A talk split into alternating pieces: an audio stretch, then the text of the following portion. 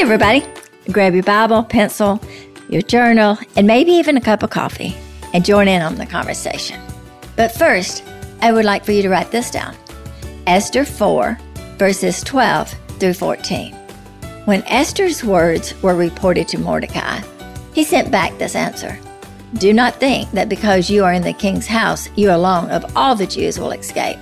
For if you remain silent at this time, relief and deliverance for the Jews will arise from another place, but you and your father's family will perish.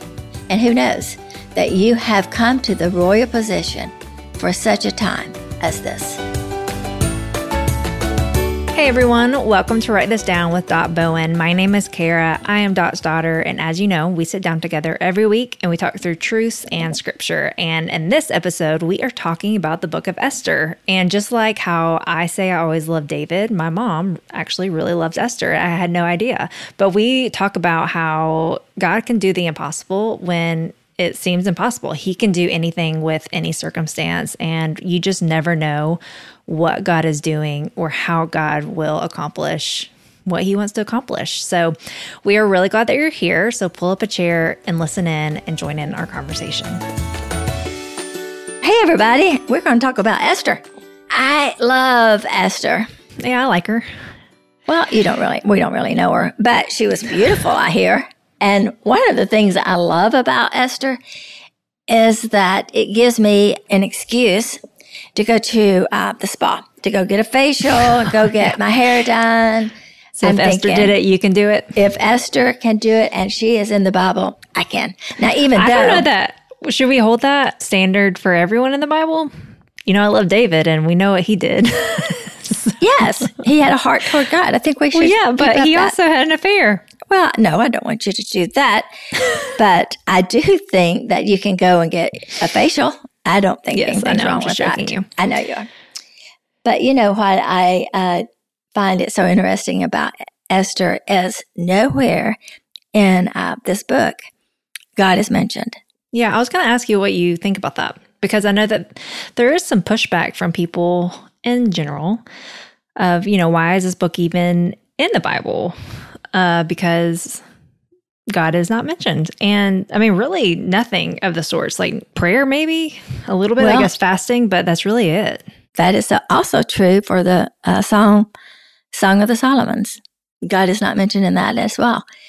But what um, we love about Esther and why I think it's in uh, the Bible and the canon is because it talks about the Jewish people also, there are a lot of history, uh, Josephus and a lot of other people, there's a lot of references to the Jewish people that hold Esther in high regard. Uh, matter of fact, for years, I don't know if this is true at this moment, for years, Esther was one of the most popular names that the Jewish people would uh, name their daughters.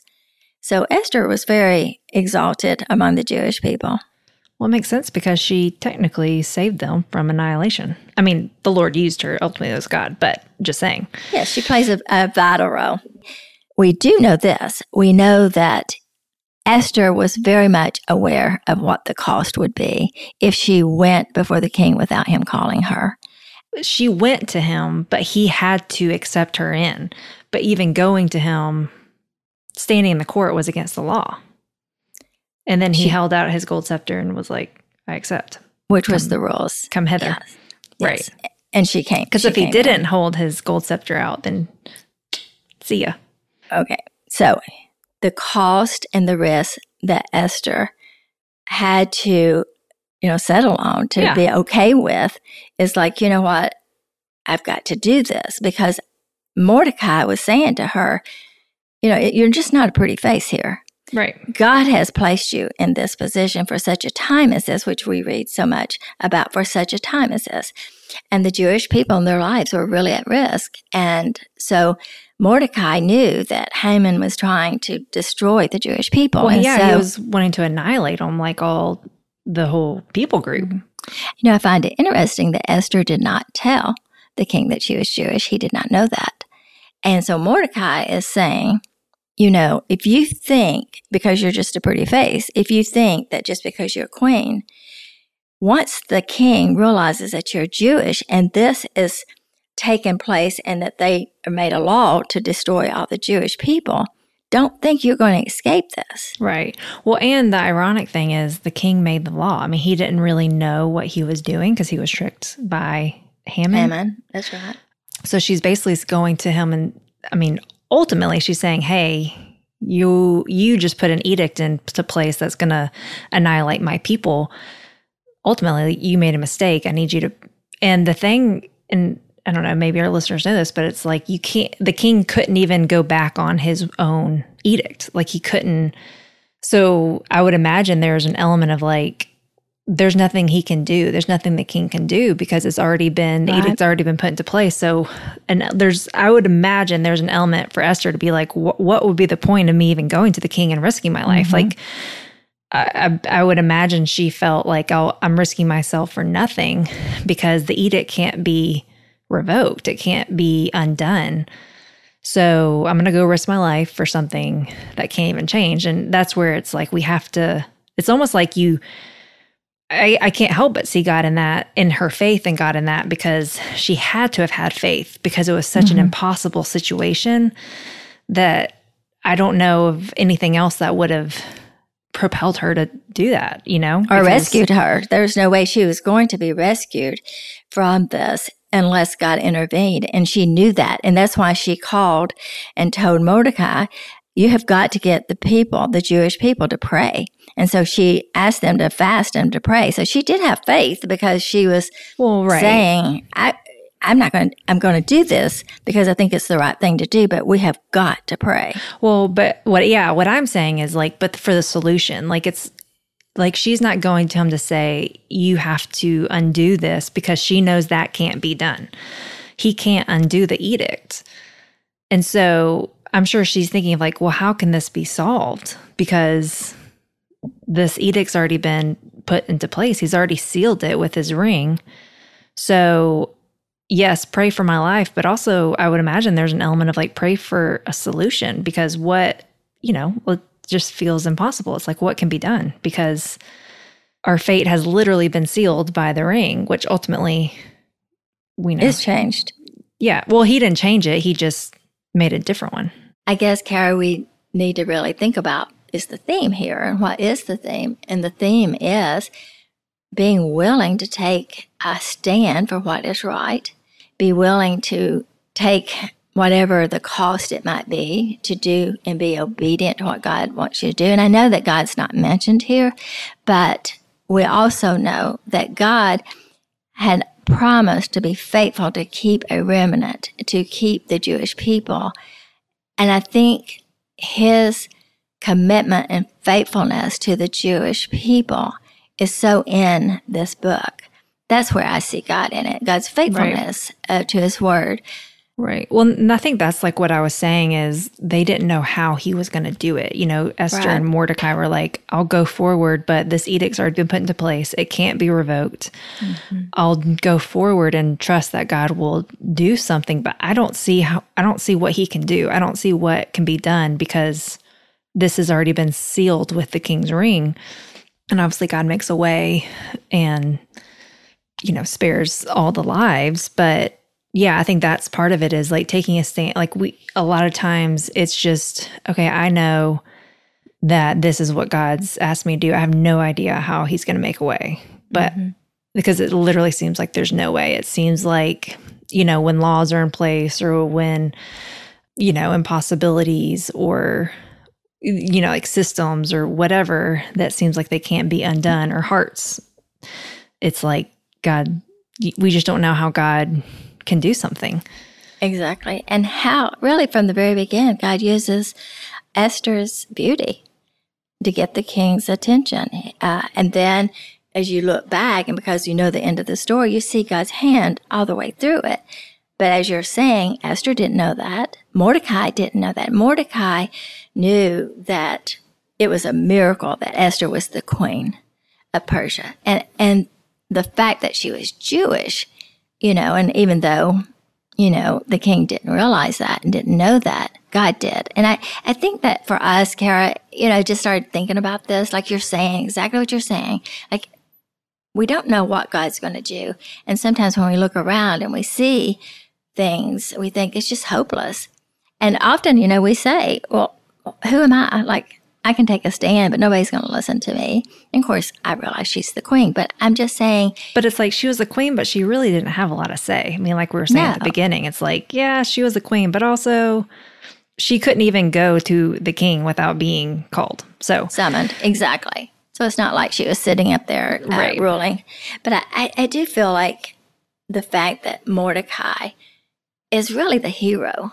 I, I know we give Esther so much credit, and obviously Esther played a, a huge role, but it was Mordecai. And you know, Mordecai adopted Esther. Uh, Esther didn't have a family. Uh, her mom and dad had died, and this is his cousin, and he adopts her, and he had, you know, They're cousins. Ta- yes. Oh, I thought they're uncle. He's the uncle. Oh yeah, he's and, the uncle, and she's the niece. Yeah, yeah. Yes, and so you know, just sitting there thinking, you know, oh my goodness, like how Mordecai was used by God. We, you know, Esther, of course, I'm not saying that she didn't play a vital yeah, role, yeah, but, but I do think we sometimes Esther wouldn't have been a thing if Mordecai wasn't who Mordecai is. Like if he yeah. hadn't taken her yeah, in and, he, her. and if he hadn't have gone to her to really encourage her. I mean, that says a lot about I think their relationship as well for her mm-hmm. to trust him also, you know, to speak into her life. I mean, ultimately. Yeah. And you know what I love? This is so crazy. I mean, I'm glad that she's beautiful and I'm glad she was able to have. Yeah, clearly you um, brought that up a few times. You really, I, I, know, and I love, I love a good spa. I love some makeup. I mean, I'm all about it. But what I love really and truly is Mordecai's heart, not only to rescue Esther, but to rescue the people. And I'm thankful that at the end, actually, you know, he gets rewarded Honored, for his, yeah. yes. But I just think that it's just amazing of how God uses so many things. He right. uses well, the heart of Mordecai and the beauty of Esther. Yeah. Well, and I think well, we could look at you could look at it as like, well, of course, it was easy for Mordecai to ask Esther to risk her life, but also it's like he mm-hmm. was he Esther was like his daughter, his child, so it probably mm-hmm. was harder for him to ask Esther to do that, you know, because he, I bet he didn't want to ask her to do that, you know, like that, the faith of like knowing what was on the line, knowing her life was on the line, that couldn't have been easy, you know, to, mm, I right. mean, I can't imagine you know, like you asking me, like, hey, can you go do this thing that potentially will kill you? Yeah, that, and that's a good point. I think that the principle here that we can learn is not necessarily go to the spa, but what we can learn is sometimes you have to look past the danger or what might cost you and look at what might cost you more if you don't do it. It's like sometimes we get caught up it's like what hangs in the immediate. Yes, it's yeah. like this immediate issues. These this the cost for right now. But what Mordecai was, uh, and yes, you're right. I think you know he probably was like, I am really asking Esther to do something. But I think that Mordecai looked past Esther and thought, right. wait a minute. Esther, you're here. There's a reason you're there. Mm-hmm. Well, he was and ultimately God has placed of, you there. Yeah, like he ultimately was not thinking of himself. He was thinking right. of the bigger picture that God, of God's people, and all of that. You know, Kara, you've heard me say this so many times, and it's true. And just recently, Howard and I um, celebrated our 51 year anniversary, and you've heard me say that you know went to this pastor, and he was you know, very strong, very faithful to his stand on divorce. And do you remember what he said? I, have told you this so many times. He mm-hmm. said to me, You don't want to look back and wonder what God would have done had you obeyed him. And right. I see that all through Esther. And you're not saying about divorce that it's I'm just like saying you, this is my story right, and what that's God has just, done. The dis, yeah, like you're not speaking for anyone else to anyone else. You're just saying for your situation.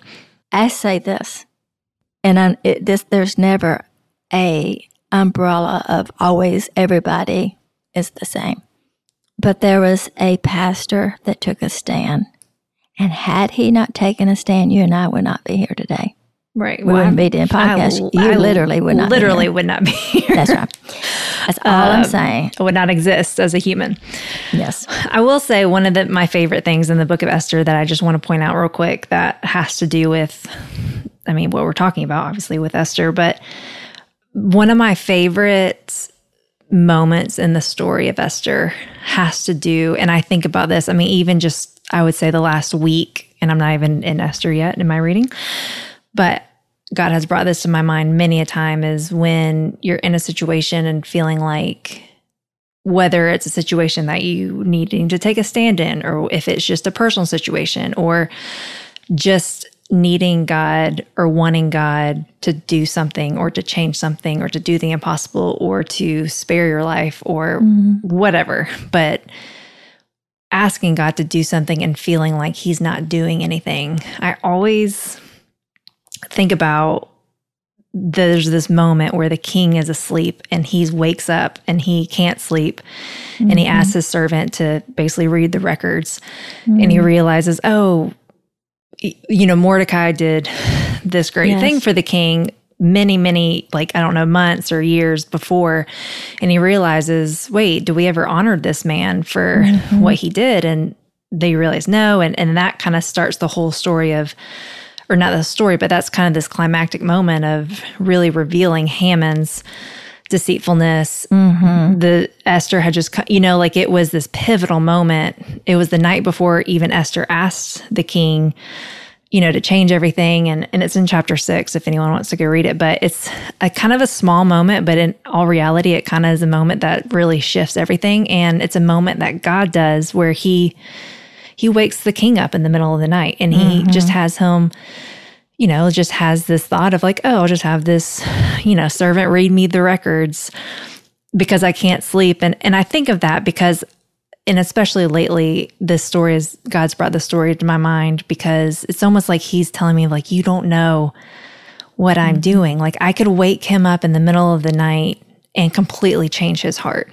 I could, you know, I could disturb sleep and change the course of history. I can, you know, like I- there's just Yes, so much love that. power of like you not like yes, we don't know what God's doing, but almost like I can use the smallest of moments. Like I can use a moment to bring a memory to someone, be like, "Oh my gosh, like did I even you know, thank that person or did I even ask for forgiveness or did I even apologize or did I even I don't know whatever it may be but it's my favorite moment in the story of Esther because I I, I think it it really is a climactic and pivotal moment but it's such a simple moment but it's a moment that only literally only God could do. Like mm-hmm. God orchestrated it all and just uses this moment of a man waking a man up who can't he can't sleep. He's restless and how God uses that to change the history of the Jewish people. Absolutely. And I love that because really and truly, as I was, you know, studying today and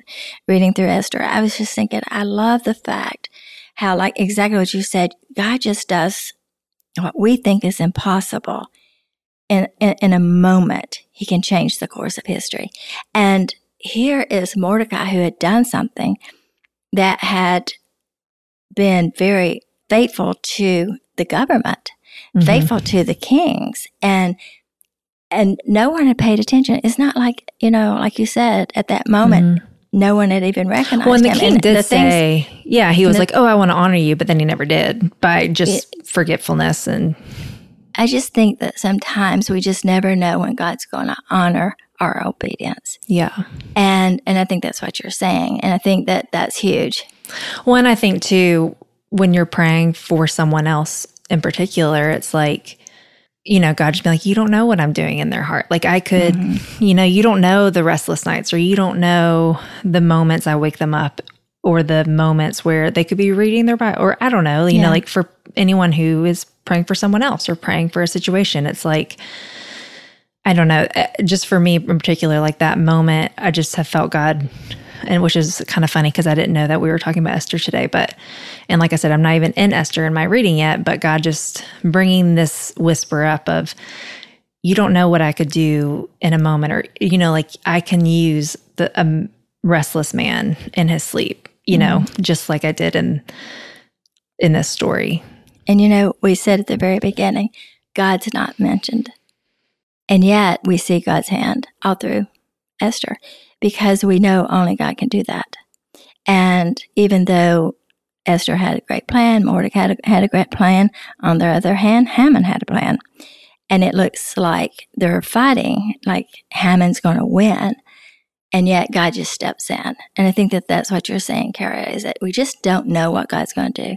We don't know what God's doing in other people's lives. Mm-hmm. But what we can know that these situations and things that are happening, I mean, literally, the fact that Mordecai adopts Esther, I mean, right. that was God beginning to move. We look at the fact that it's at this dinner and, um, we just look at the fact that Esther, you know, exposes Haman right in front of the king, and there's Haman sitting there. We we look at that and think, oh, that's such a moment. I wish we'd been there. That'd been like eye in your face.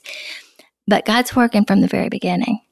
And I think that that's where I think that's what you're saying. Right. Well, yeah, it's like yes, God can do the impossible, and I think that's why I love that the the moment in chapter 6 in Esther. It's it, I just think it shows all of that. It shows God doing the impossible, mm-hmm. but then also God orchestrating all these details and God doing something that we don't know he's doing. You know, like right. Esther went to sleep that night knowing, okay, I'm about to have this banquet with Haman and the king. You know, like she's like, because at that point she had asked to have a banquet, but she also hadn't asked for the mm-hmm. quote unquote favor. So she's probably, who knows what, how her night was. I'm sure she was restless as well. And that's why she told the Jews to pray. Like Mordecai, we got to pray. Yeah. And little did they know that God used a simple moment of the king being like, I can't sleep. Hey, servant, read me these records, mm-hmm. you know, kind of like a bedtime story, and use that to remind him and show him. And of course, it sets off um, a multitude of events. But yeah, it's like you, you don't know what God's doing. Like it, it may, it may seem like nothing is happening, but like you don't know. You don't know what's happening in the middle of the night or, you know, in the quietness of moments in someone's heart right. or you don't know the whispers that God might be, you know, you speaking. just never know. And you know what, Kara, as we close, this is so exciting to me. Everything that you're saying is true. Everything about you just never know what God's doing. And we've talked about the fact that we need to take a stand. And sometimes, you know, we're so often more concerned about what it's going to cost us than what it's going to cost us not to obey Him. And then we go right into Job. And really and truly, ironically, the theme and the story of Job is Will a man serve God for nothing? You know, here, here we go right into Job, and, and it says that, you know, Satan is roaming around and he goes to God, and God says, Have you ever considered my servant Job? And, um, you know, I just think there's this theme is will we love and obey God, even if it cost us? Will yeah. a man serve God for nothing? Mm-hmm. That's a question. And, yeah, and you just never know. He can do a lot with a little, with a little bit of obedience. And you never want to look back and wonder what God would have done had you just obeyed Him. Thanks for listening. I'm so glad that you could be a part of our conversation. To continue the conversation, you can find Dot on social media at Dot Bowen or visit her website, dotbowen.com. Subscribe, like, and share with your friends, and we will see you next week on Write This Down with Dot Bowen.